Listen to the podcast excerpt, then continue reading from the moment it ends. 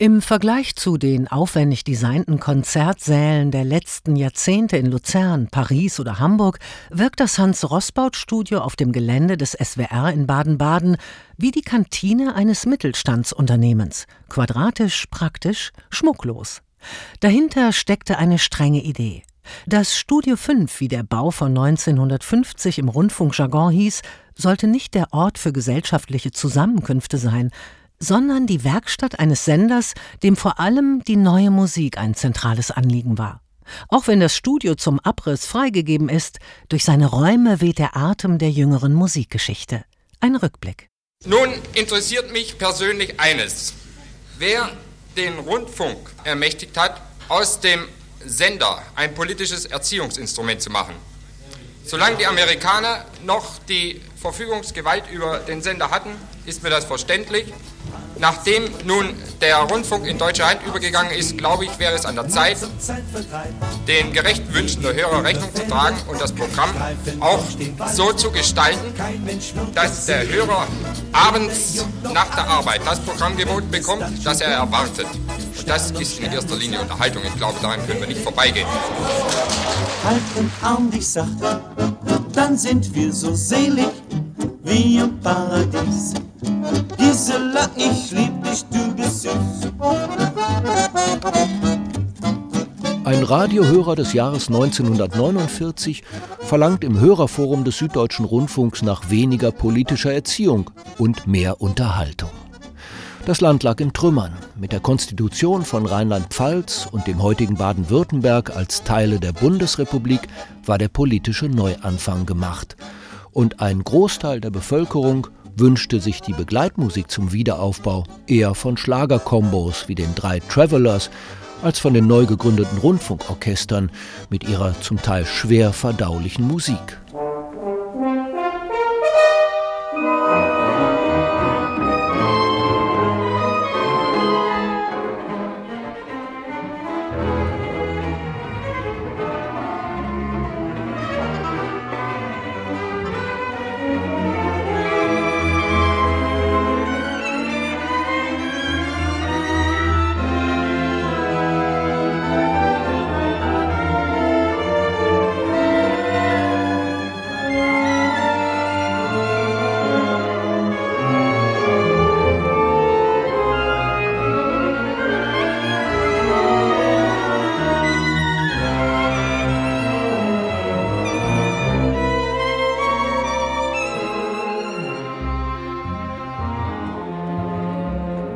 Doch die Rundfunkleute in der neuen Republik ließen sich nicht beirren. Unterhaltungsmusik gab es sowieso aus allen Lautsprechern. In den neuen Sendesälen, die nach dem Krieg von Bremen bis Stuttgart entstanden, ereigneten sich jetzt ganz andere, verstörend moderne Klänge. Sie wurden als Signal einer jungen, kulturell offenen Demokratie in den Äther geschickt. Und einer dieser Sendesäle ist das Hans-Rossbaut-Studio des Südwestrundfunks auf der sogenannten Funkhöhe in Baden-Baden. 1950 wurde es in Rekordzeit erbaut und hat in den folgenden 70 Jahren Musikgeschichte geschrieben. Mittlerweile sind die glorreichen Pioniertage der Musik im Rundfunk verblasst. Das Rossbaut-Studio ist zum Abriss freigegeben. Höchste Zeit für einen Rückblick.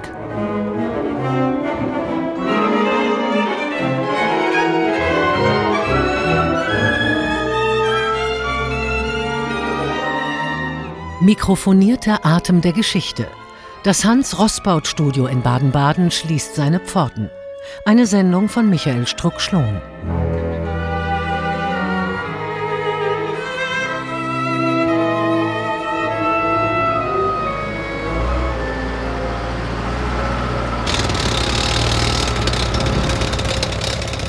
Die Einschläge kommen näher. Auf dem Fremersberg in Baden-Baden, wo sich der SWR seit den 50er Jahren mit seinen Studios und Verwaltungsgebäuden ausgebreitet hat, verändert sich das Bild. Ein neues Medienzentrum entsteht, die alten, oft liebevoll verstaubten Rundfunkgebäude weichen modernen Wohnhäusern in bester Lage. Alles, was Sie hier auf der Seite sehen, das kommt weg, bis auf den alten Teil des Hotel Tannenhof. Das bleibt stehen, als unter Denkmalschutz steht. Michael Repan, Redakteur für Neue Musik beim SWR, sitzt in seinem Büro im Heinrich-Strobel-Haus. Auch andere Gebäude tragen die Namen berühmter Mitarbeiter des damaligen Südwestfunks. Alfred Düblin, Günter Eich oder Hans Rossbaut, dem ersten Chefdirigenten des SWF Rossbauts Name prangt in goldenen Lettern über dem Sendesaal auf dem Gipfel der Rundfunksiedlung, einem kantigen Würfel von funktionaler Schmucklosigkeit mit stilistischen Spurenelementen der strengen Nazi-Architektur. Unzählige Orchester- und Kammermusikwerke wurden hier aufgenommen. Die hölzernen Wände des Saals haben die Klänge der führenden zeitgenössischen Komponisten der Zeit, aber auch Werke von Mozart, Brahms, Mahler oder Schönberg erlebt. Michael Repan hat den gebührenden Respekt vor der Aura dieses Ortes.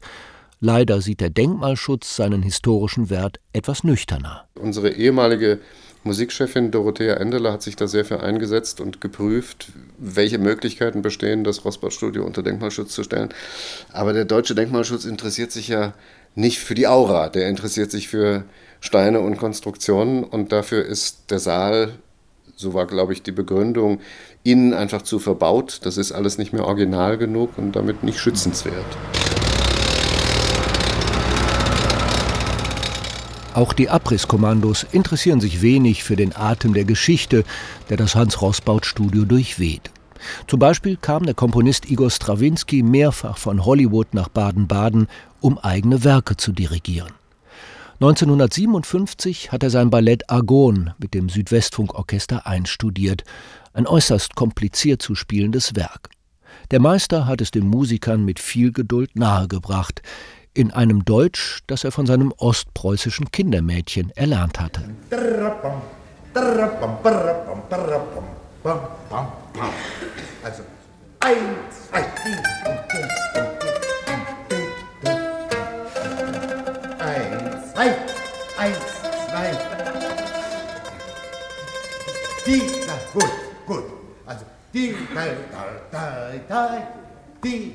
Da, dam, dam, dam gegen eins, zwei, ram, dam, dam, dam, dam.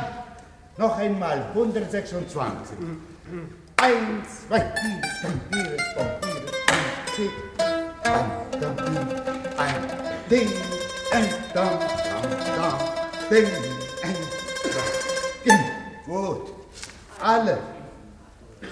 Alle 217 bitte. Ein Tag für nichts. Eins, zwei, eins, zwei.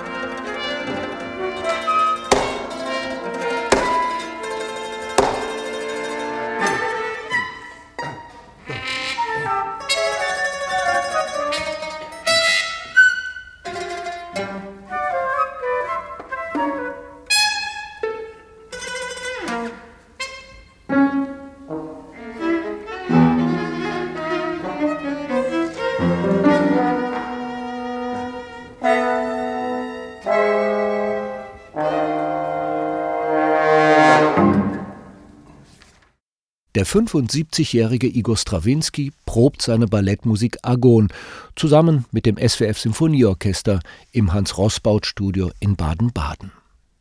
1946 wurde in der französischen Besatzungszone der Südwestfunk gegründet. Seit 1948 war er eine Anstalt des öffentlichen Rechts für die damaligen Länder Rheinland-Pfalz, Baden und Württemberg-Hohenzollern. Als Hauptsitz hatte sich Baden-Baden gegen Mainz durchgesetzt. Das historische Zentrum des Kurorts war vom Krieg verschont geblieben und bot der Besatzungsmacht genügend Raum für ihre Behörden. Die Abgeschiedenheit vom Großstadttrubel schuf auch für die Radiomacher eine besondere Atmosphäre. Der Kabarettist Guy Walter, der nach dem Krieg zum Südwestfunk kam, erinnert sich an einen geradezu paradiesischen Ort. Man sah keine Ruinen, man sah keine Schlangen vor Läden stehen. Es gab keinen Ort sicherlich in ganz Deutschland, der weiter weg war von den Ereignissen als dieser Ort Baden-Baden. Und er umgab mich sofort mit einer gewissen Harmonie. In Baden-Baden war es wirklich wieder mal eine innere und äußere Kur. Und das spiegelte sich wohl auch im Betrieb des Senders wider.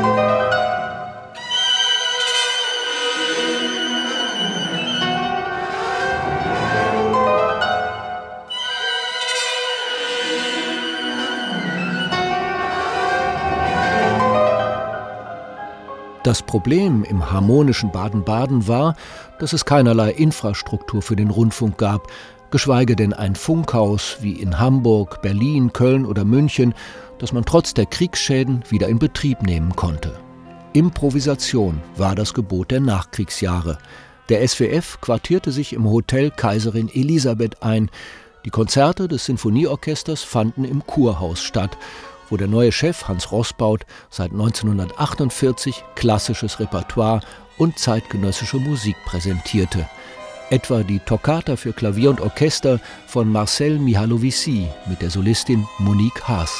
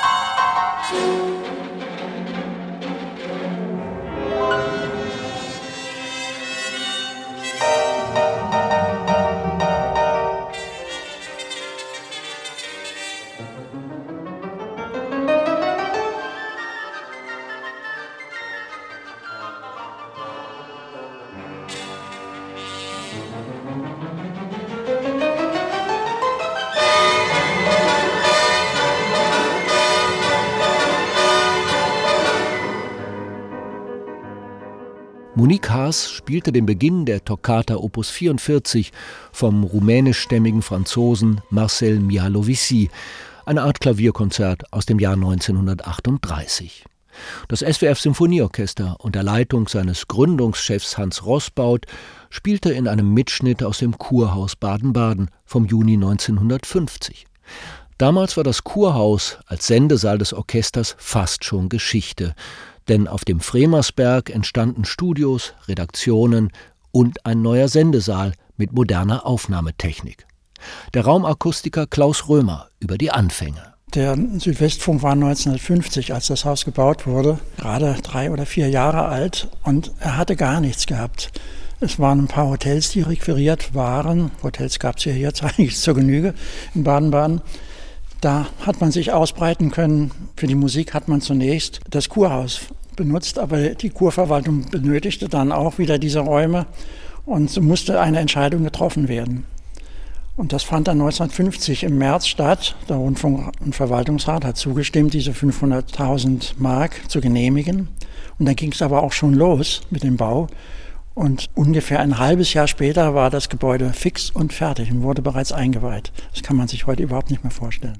Am 26. November 1950 wurde das in Rekordzeit erbaute Musikstudio von Hans Rossbaut und dem SWF-Orchester eröffnet. Bekannt wurde die Arbeit des Chefdirigenten durch zahllose Uraufführungen, aber genauso oft hat Rossbaut Haydn und Mozart, Brahms, Bruckner und sogar Oper dirigiert. Das Repertoire hatte er sich als Generalmusikdirektor an den Opernhäusern in Münster und im deutsch besetzten Straßburg erarbeitet. Im Musikstudio des Südwestfunks wurden zwar kaum ganze Opern produziert, dafür aber umso mehr bunte Abende mit Arien und Ensembles, bei denen der Chef gerne zum Taktstock griff.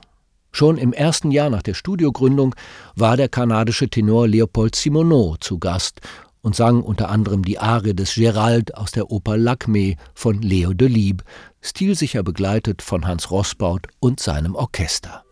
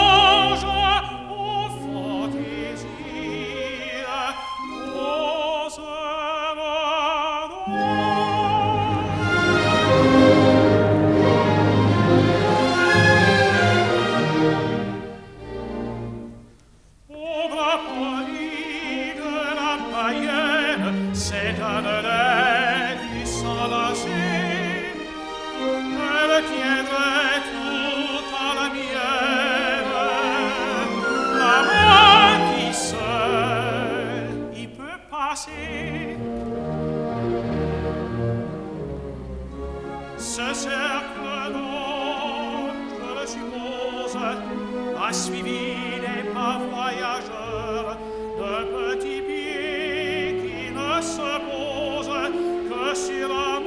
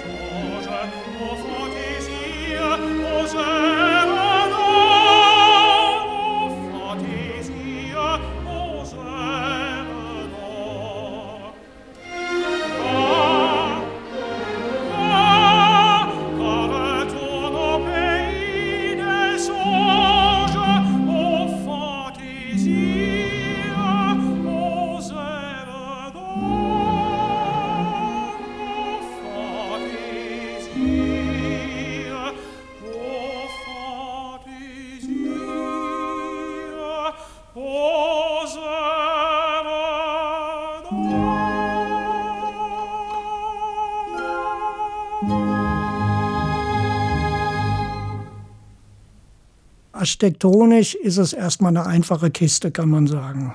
Das macht ihn auch akustisch so gut. Die berühmte Schuhschachtel, also die Abmessungen stimmen einfach für Kammermusik bis, was weiß ich, Spätklassik, Frühromantik. Bernhard Mangold Merkel, bis 2013 Tonmeister beim SWR in Baden-Baden, über die ebenso schlichte wie akustisch effektive Form des Hans-Rossbaut-Studios. Der sogenannte Schuhkarton, wie man ihn exemplarisch im Wiener Musikverein oder im Konzertrebau in Amsterdam findet, war das klassische Standardmodell eines Konzertsaals. Aber nach dem Zweiten Weltkrieg keineswegs das einzige Raumkonzept.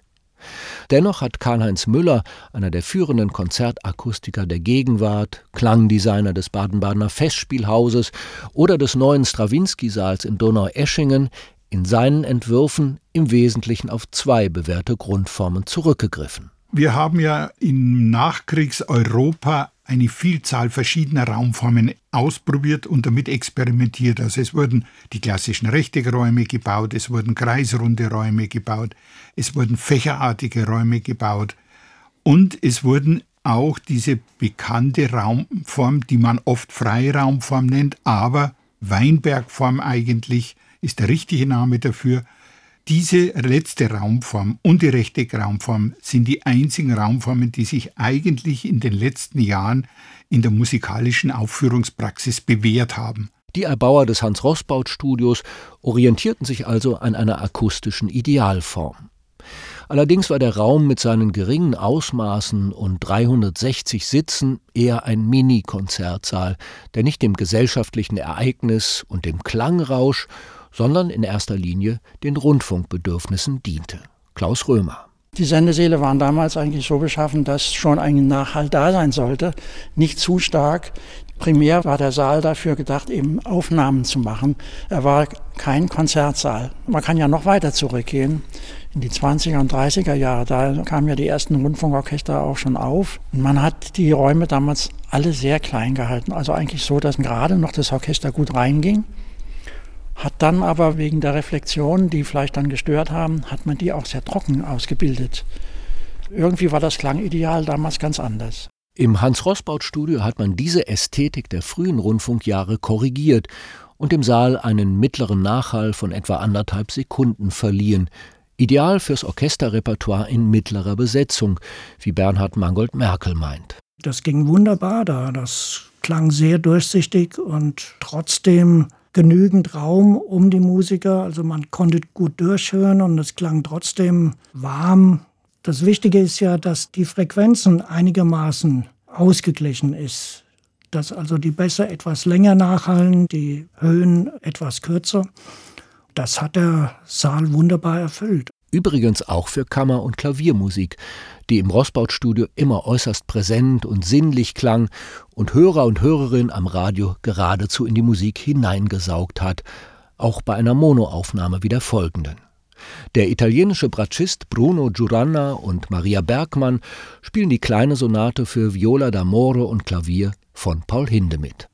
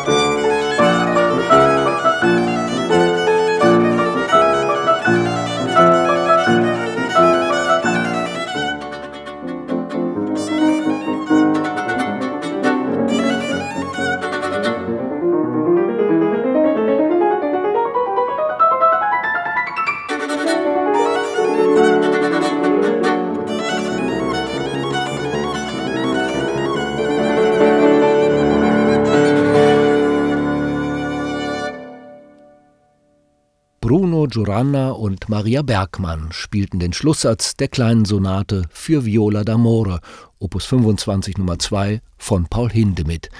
Eine Aufnahme von 1961 aus dem Hans-Rossbaut-Studio des Südwestfunks. Werke von Hindemith, aber auch von Arnold Schönberg, Alban Berg oder Igor Strawinski waren in den Nachkriegsjahren öfter zu hören. Nach dem Aufführungsverbot durch die Nazis gab es in Deutschland ein Nachholbedürfnis für die Moderne, die wir heute als klassisch empfinden. Und der Mann, der diese Musik vor allem im Orchesterbereich nach Baden-Baden holte, war der Dirigent, dem das Studio nach seinem Tod im Jahr 1962 sozusagen gewidmet wurde, Hans Rossbaut, gebürtiger Grazer des Jahrgangs 1895. Damit war er, wie auch sein Idol Arnold Schönberg, ein Kind der Donaumonarchie. Sie war geprägt von kultureller Vielfalt und der Tradition der Blaskapellen, die in Österreich einen legendären Ruf genossen. Es waren zwei Dinge, die mir immer im Ohr und im Gedächtnis haften geblieben sind. Das wunderbare Klavierspiel meiner Mutter und der zündende Rhythmus der alten österreichischen Militärmusik. Exaktheit und Disziplin, wie sie die K&K-Kapellen auszeichnete, haben noch in Rossbauts Einstudierungen aller neuester Partituren ihre Spuren hinterlassen. Wie der etwas ältere Hermann Scherchen war Rossbaut ein Dirigent mit großartigem Gehör, der mit seinen Musikern freundlich umging, aber keine Schlamperei bei der Umsetzung des Notentextes duldete. Legendär wurde sein Einsatz für die Moderne, nachdem er 1929 zum Chefdirigenten und Musikabteilungsleiter am Frankfurter Rundfunk berufen wurde. Hier hat er die Komponisten kennengelernt, die er später in Baden-Baden immer wieder aufs Programm gesetzt hat.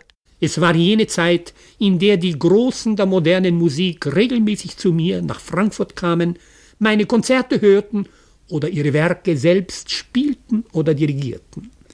Ich erwähne zuerst Paul Hindemith, mit dem ich übrigens drei Jahre zusammen am Frankfurter Konservatorium Kontrapunkt studiert hatte, dann Bela Bartok, der sein zweites Klavierkonzert als Pianist mit mir zur Uraufführung brachte, Igor Strawinski, mit dem mich seither eine Freundschaft verbindet, und vor allem Arnold Schönberg. Ich mache diesem Unterhaltungsdelirium gegenüber das Recht einer Minderheit geltend. Man muss auch die notwendigen Dinge verbreiten können, nicht bloß die überflüssigen. So Arnold Schönberg 1931 in einer Diskussion am Frankfurter Rundfunk, zu der ihn Rossbaut eingeladen hatte. In 36 Orchesterproben hatte der Dirigent die extrem schwierigen Orchestervariationen Opus 31 von Schönberg einstudiert. Sie wurden in gewisser Weise Rossbauts Schicksalswerk, das er immer wieder dirigiert hat, auch in Baden-Baden. Das SWF Sinfonieorchester war damit bestens präpariert für Interpretationen von Rossbauts Nachfolgern. Hören wir den Beginn der Variationen von Schönberg mit Ernest Buhr von 1964 bis 1979 Chefdirigent beim Südwestfunk.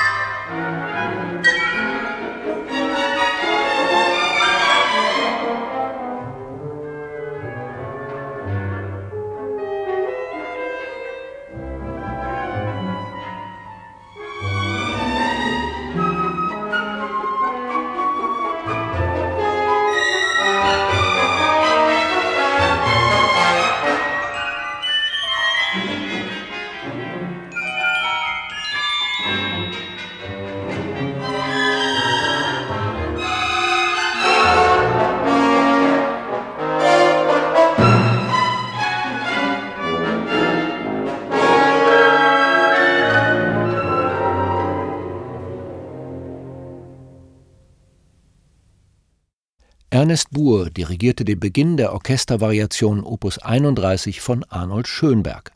Eine Aufnahme von 1972 aus dem Hans-Rossbaut-Studio des damaligen Südwestfunks in Baden-Baden. Und diesem legendären Saal, dessen Tage im Herbst 2023 gezählt sind, ist die heutige Sendung gewidmet. Hans Rossbaut, der erste Chefdirigent des SWF Sinfonieorchesters, hat sich so vehement für Schönberg und die Moderne eingesetzt, dass die Machtübernahme der Nazis im Jahr 1933 seine künstlerischen Überzeugungen auf eine harte Probe stellte. Dennoch ist Rossbaut in Deutschland geblieben, erst noch einige Jahre am Frankfurter Rundfunk, dann als Generalmusikdirektor in Münster und in Straßburg, das seit 1940 deutsch besetzt war.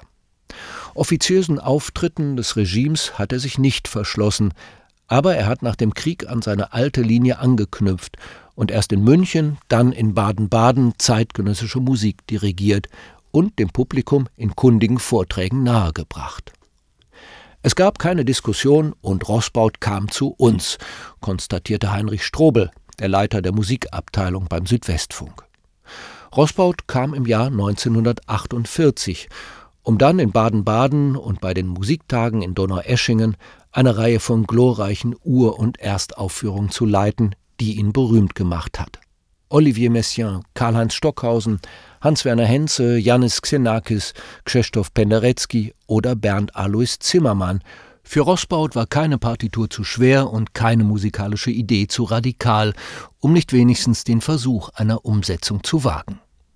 Und wie schon 20 Jahre zuvor in Frankfurt vermittelte er dem Orchester jetzt die ungewohnte Musiksprache der Avantgarde, wobei er durchaus die Grenzen einer Musik erkannte, die nur auf dem Papier entworfen war und nicht an die Interpreten dachte. Es ist nicht nur das Klangliche, es ist vor allem auch das rhythmische Element und das Dynamische, das Außergewöhnliches von äh, dem einzelnen Orchestermusiker verlangt. Und hier besteht eine Gefahr, auf die von Zeit zu Zeit die modernen Komponisten aufmerksam gemacht werden müssen, nämlich die Gefahr, den Bogen zu überspannen und von dem Musiker Dinge zu verlangen, die ein Mensch in der Exaktheit, in der sie verlangt werden, eigentlich nicht mehr ausführen kann. Es ist möglich, aber es ist absolut ungewohnt. Es gehört also von Seiten des Dirigenten sehr viel Geduld und auch sehr viel Zeit dazu, auf diese Dinge zu achten. Auf Rossbaut konnten sich die Komponisten verlassen. Und manche haben ihm sogar eine Zweitkarriere zu verdanken, wenn auch manchmal unfreiwillig. Der Komponist Pierre Boulez erinnerte sich. Meine Dirigierkarriere ist praktisch also ganz zufällig gewesen, weil äh, das ist immer dieselbe Geschichte. Ein Dirigent ist krank und das war der Fall mit Rossbau, der hat eine schwere Operation gehabt und das Donaueschingen Festival war nur fünf Tage hinterher, wenn er krank geworden ist. Und der Herr Strobel, der war der Leiter der Abteilung damals, hat mich angerufen, Sie müssen kommen, ich habe keine andere Lösung.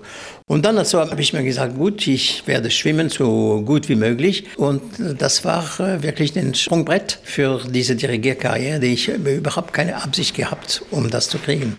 Tatsächlich hat Boulez schon vor dieser Begebenheit im Jahr 1959 viel von Rossbaut gelernt, etwa über die Sinfonien von Gustav Mahler, aber auch über die Strukturierung und die klangliche Präzision neuer Stücke.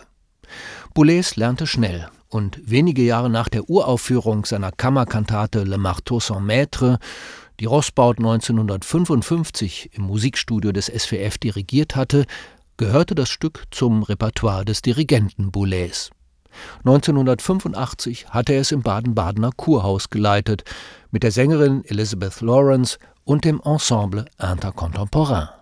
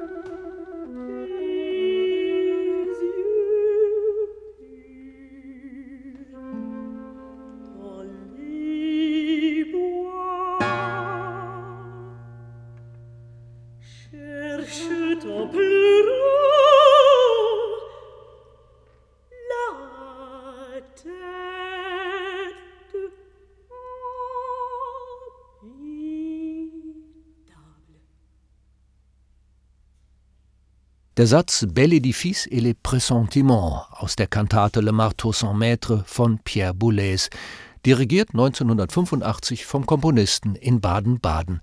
Es sang die englische Mezzosopranistin Elizabeth Lawrence. Nach dem Tod von Hans Rossbaut setzten seine Nachfolger Ernest Buhr, Kasimir Kort und Michael Gielen die Konzerte und Produktionen mit dem SWF Symphonieorchester im Hans Rossbaut Studio fort. Aber es wurde bald klar, dass es für die große Literatur, für Bruckner, Mahler oder großbesetzte Werke von Zimmermann, Stockhausen oder Wolfgang Riem einfach zu klein war. Konzerte vor Publikum fanden immer weniger statt. Mit einer Lautsprecheranlage versuchte man den Nachhall künstlich zu verlängern. Und wenn es nötig war, mussten für große Besetzungen die Sitze ausgebaut werden, wie sich der Tonmeister Bernhard Mangold Merkel erinnert. Das war jetzt kein Riesenaufwand. Da kommt halt eine Umzugsfirma und holt die Stühle raus und das Orchester saß dann unten, also in einer Ebene, was dann natürlich auch ein bisschen andere Probleme macht, weil sie eine andere Abstufung haben zwischen Streichern und Bläsern und Blech.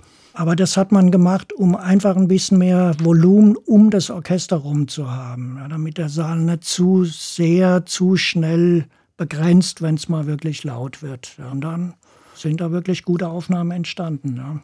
Aber ich erinnere mich zum Beispiel, ich habe selbst mit Gielen das Lied von der Erde aufgenommen und das war schon an der Grenze, was der Saal noch hergibt, sagen wir mal so.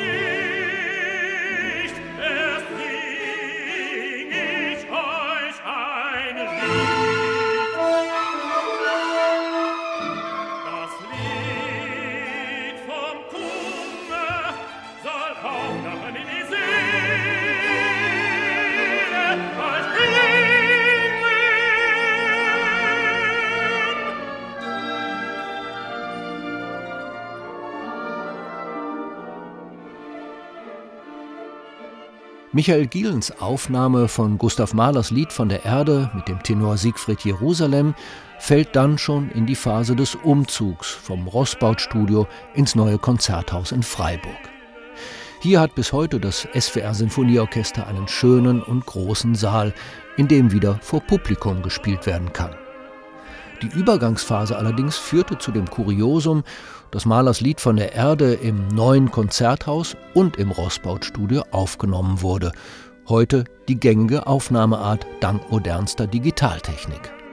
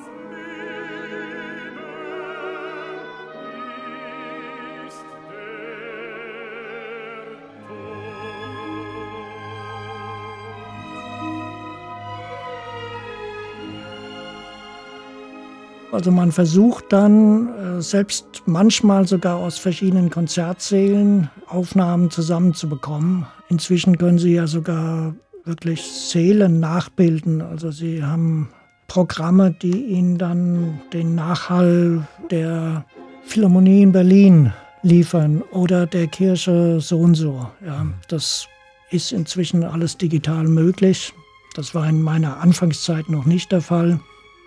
Ich habe noch mein ganzes Studium mit Bändern verbracht und die wurden richtig mit der Schere zerschnitten und wieder zusammengeklebt. Also bestimmte Dinge konnte man früher schlichtweg nicht machen. Da war es unmöglich zu schneiden und digital ist da inzwischen einiges möglich. Ja.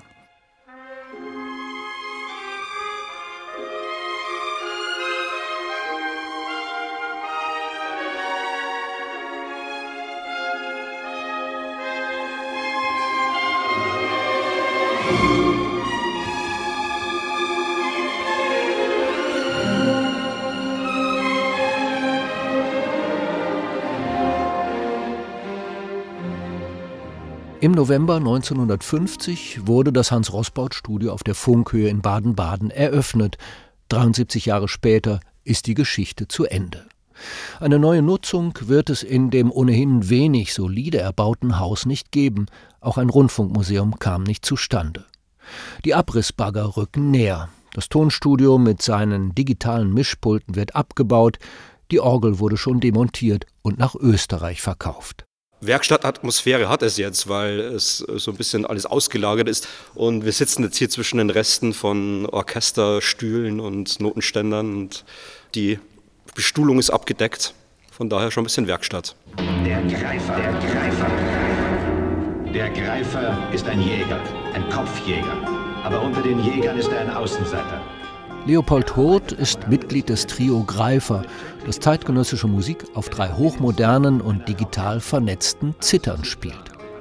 Mit dem Ensemble fand eine der letzten Produktionen im Studio statt und die leicht morbide Atmosphäre im Saal gemahnt Martin Mallaun an eine Parallele in seiner österreichischen Heimat. Er erinnert mich ein wenig, muss sagen, ein wenig an den großen Sendesaal des ORF in Wien. Gab es ja ähnliche Diskussionen. Nur der Sendesaal in Wien war oder ist Gott sei Dank eben unter Denkmalschutz, sonst wäre er auch verkauft worden und würde wahrscheinlich abgerissen. Das ist so eine Art Kultur und auch eine Art Zeitgeschichte, also gebaute Musikgeschichte, muss man sagen, sind diese Gebäude wie dieses Rossbaut-Studio hier.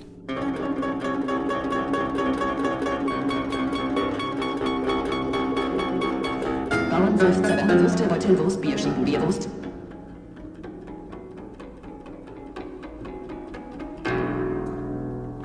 Heute haben sich die Bedingungen für Musikgeschichte verändert. Es gibt neue Produktionsformen, komfortablere Konzertsäle für ein größeres Publikum und mehr Sichtbarkeit für die Orchester. Mit ihnen kann das Rossbaut-Studio nicht mehr konkurrieren. Sentimentalität ist für den neuen Musikredakteur Michael Repan also nicht angebracht. Dennoch geht auch für ihn mit dem Untergang des Studios etwas verloren das mit Begriffen der Nützlichkeit und Rentabilität nicht zu fassen ist.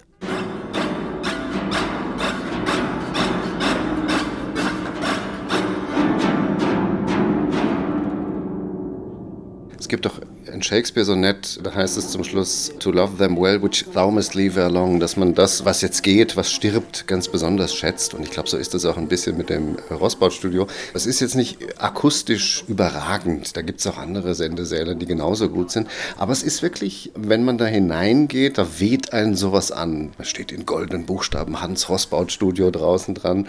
Und das macht ihn schon zu etwas Besonderem. Also ich Vergleich mit anderen ARD-Sendesälen hat dieser Saal schon so was, ja, das klingt jetzt so ein bisschen esoterisch, aber er hat so was Auratisches.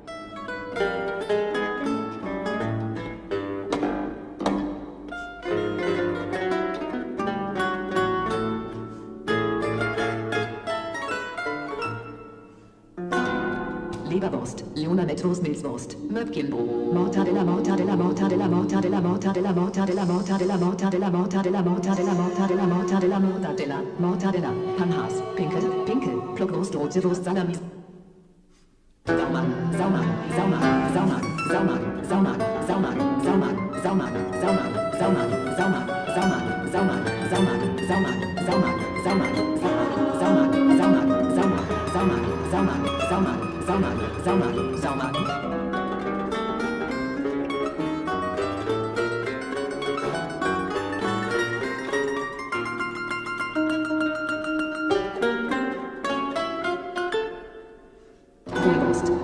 Schinkenwurst, Schlackwurst, Schwartenmagen, Stadtwurst, Stockwurst, Sülzwurst, Teewurst, Thüringer Weißwurst, Wellwurst, Westfälische Beutelwurst, Wiener Würstchen, Wollwurst, Zeppelinwurst, Zervelatwurst, Zervelatwurst, Zervelatwurst, Zervelatwurst. Mikrofonierter Atem der Geschichte. Das Hans-Rosbaud-Studio in Baden-Baden schließt seine Pforten. Sie hörten eine Sendung von Michael Struck-Schlohn. Es sprachen Bernhard Mangold-Merkel, Klaus Römer, Karl-Heinz Müller, Michael Rebhahn, Leopold Hoth, Martin Mallaun und der Autor.